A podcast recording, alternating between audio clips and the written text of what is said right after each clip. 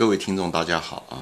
今天呢，我们就谈另外一个陷阱，就是所谓的价值陷阱啊。这价值陷阱呢，跟这个成长陷阱呢，呃，它正好相反啊。这也是很多所谓的价值投资者常常犯的一个错误。前面成长陷阱是一些成长买成长股的人容易犯的错误啊。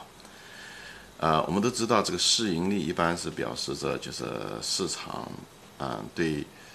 企业的未来盈利的一个预期，对不对？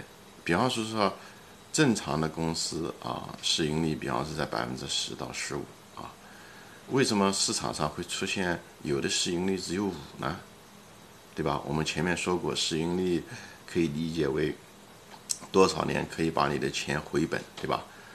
嗯，市场上如果认为平均嗯回本会收回你的投资成本的时间是。呃，市盈率比方是十的话，或者十五的话，对不对？有十年或者十五年，为什么市场上会出现一些公司它的市盈率五呢？那就说明五年就可以收回了？那肯定不是，对不对？市场上不可能所有的人都是傻子，呃，都看不到，呃，五年，呃，能收回的这个，呃，成本的这个公司，对不对？呃，留给你，让你去捡到这个便宜，对不对？所以。人们其实真正的原因是什么呢？其实大家都认为啊，呃，这个企业的盈利，未来的盈利，呃，还不如现在，越来越少，所以呢，他觉得按照现在市盈率虽然比较高，以后呃虽然比较低啊，但是这个分子还是比偏大。他认为这个分子啊，现在是，比方是说，呃。就像一个餐馆一样的，他今今年挣十嗯十万块钱，他明年有可能只挣五万块钱，所以你用一百万买的话，那市盈率就是一呃十倍了，人家觉得不可能，所以就是说人家给啊五十万要不要？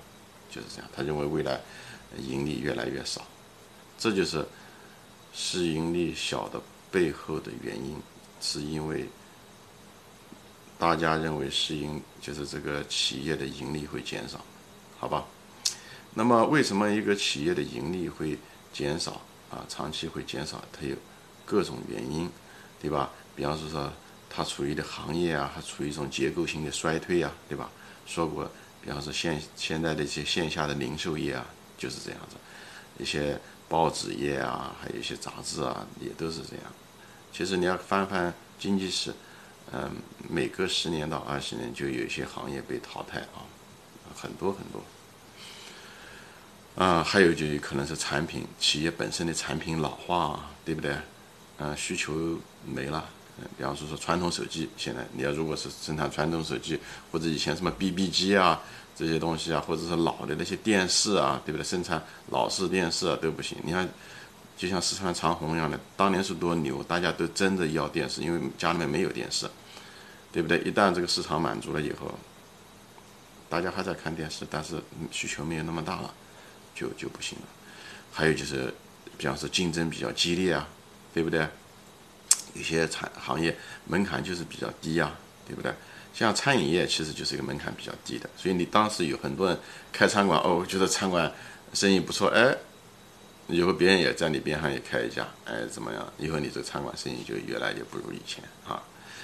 所以就是盈利下跌，所以你就看一个很多人，嗯，价值投资者，你买一个股票，你觉得它它低估了啊，市盈率比较低，那么它无非将来的盈利无非就三种结果，对吧？一种就是下跌的会更厉害，就是盈利越来越低，那么这就是所谓的下，就是这个价值陷阱啊，因为价值陷阱的结果就是你价格还会跟着一块跌，因为你的盈利跌了嘛，所以。市你的市盈率要如果即使是保持的话，那是不是那个上面的那个分子价格是不是要跟着一块跌？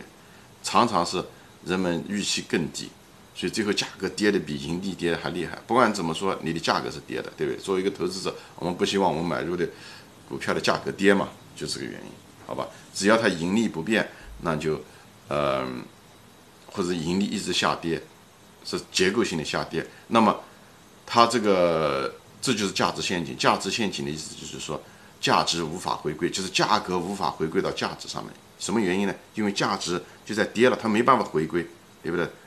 还有一种呢，就是呢，第二种呃投资的时候，它就是盈利它不变，啊，那么那市场上可能就呃低估了它一些，对吧？所以它的价格呢开始往回到它那个原来的这个价值上去，所以它一个回归的一个过程。但这个回归的过程，因为它盈利不变，所以呢这里面你不知道多少年以后才能回来，因为这取决于市场的情绪，啊。这取决于，而且即使回来的话，它也是有限的，因为它价值本身并没有上涨，所以呢，它是有限的。以后呢，你又不知道多长时间，所以这里面有一个时间成本的问题。好，这就是所谓的烟蒂股。巴菲特早年投资的时候，一些烟蒂股就在这。所以，一个回归的价值空间，也也就是你的盈利有限，还有一个时间不知道多长。即使是它回归了，比方说它回归了，他回归回来，比方说你挣了百分之五十。但是如果是花了五年的时间的话，那么你很可能每年的年收益率就很有限啊，就很有限，不是很理想。那么这是前面两种，一种是价值在下跌，或者是价值在不变这种这两种情况；一种是烟蒂股，一种是价价值陷阱，还有一个第三个就是它价值本身在上涨。啊价值本身也在上涨，以后呢，价格又在回归，因为当初买的时候是低估的嘛。这样子的话，它价格对吧？价值在上涨，它价格也在回归，有呃，对于回归到之后，它又得上涨，就是所以它是一种成长型的低估的股票。那这是最理想，这是价值投资中的呃精华。这也是那个巴菲特后来认识了芒格以后，芒格教他的这一招啊。所以呃，最后呃，巴菲特成为。世界首富后来成为世界首富，跟这个呃选股的策略就很有关系。那么，嗯，能够选到，这就是所谓的，就是，嗯，你选到这种股票的时候，又是低估，对吧？这本身就挣了市场的钱，以后呢，经营呢也在不断的在企业经营也在不断的增长，所以你又挣了经营的钱，这就是为什么它的幅度那么大的原因在这，对吧？市场的钱和。企业经营增长的钱你都挣了，以后市场对它预期又高，觉得哦它的呃利润在不断的增长，以后呢它给它的那个市盈率预期会更高，所以呢，所以这个东西整个被放大。也许企业只是利润只是增加了比方说百分之二十，但是因为这个预期，这股价很可能是呃比方说利润这五年嘛涨了呃涨了五倍，它股价很可能涨了二十五倍，就是因为这个市盈率被放大。本来市盈率人家市场上给的是十，最后的时候认为它利润在增长，以后不断的在增长，以后给了市盈率给了五十，所以这就这样上去的原因啊，因为市盈率价格是市盈率乘上嗯利润的增长嘛，对不对？而利润所以这就是这个价格就是这么来的，所以呢它是两个层级，所以这就是所谓的戴维斯双击啊，这个双杀正好反过来。就是这个意思，大家有兴趣可以看一下子戴维斯双击这个解释啊，我在这里就不单独再说了。所以呢，这种在买低估的未来成长股，这是最有效的方法，这也是巴菲特的方法，它可以导致戴维斯双击，他赚的是两个地方的钱，市场低估的钱，企业未来营业增长的钱，经营增长的钱，赚了两个钱。那么这样子的好事多吗？就是你你怎么样才能买到这样子的公司呢？只有一种情况下可以买到，就是在熊市的时候。当熊市的时候，泥沙俱下的时候，市场很多资金都离开这个这个呃市场的时候，你这时候就像一个沙滩一样的，你在沙滩上如果有金子的话，你只有海水过来的时候，狂卷了以后，海水退潮的时候，那金子才容易显示出来。所以。否则的话呢，金子是你是看不见的，所以你在熊市中买那种什么呢？我在别的节目中提到过一次，这是赚钱的核心，在熊市中买入成长股，而且这个成长股是在低较低的市盈率的情况下买，以后永远持有，所以。需要耐心等待，因为熊市五年也好才来一次，平均五六年来一次，对不对？所以你得耐心等待，这是一。这就像，而且永远不尽量不要放弃它，OK？因为这就像农夫在春天的时候播种一样的，熊市就是就是春天，就是对于投资者来讲是春天。像熊宝珍先生就写过这本书《熊市是价值投资者的春天》，讲的核心的含义就是这个，好吧？我们一定要耐心持有。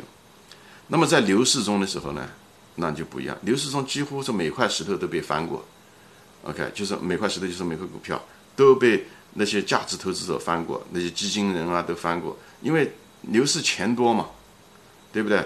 他他钱多，以后他每个机会都想挖掘，所以每个公司都被他挖掘了，烂公司、好公司都被他挖掘过。所以在那种情况下，作为一个个人投资者，你想找到一个低估的股票几乎不可能。如果你看到了那是低估的股票，你觉得是有价值的，以后将来会成长的那个，几乎不可能。不管你水平多高，几乎不可能。好吧？你如果看到的话，就像是什么呢？就像你走到大街上看到一个金黄色的一个东西在那，你认为那是个黄金，那那种概率是很小的，那很可能那个只是一堆狗屎，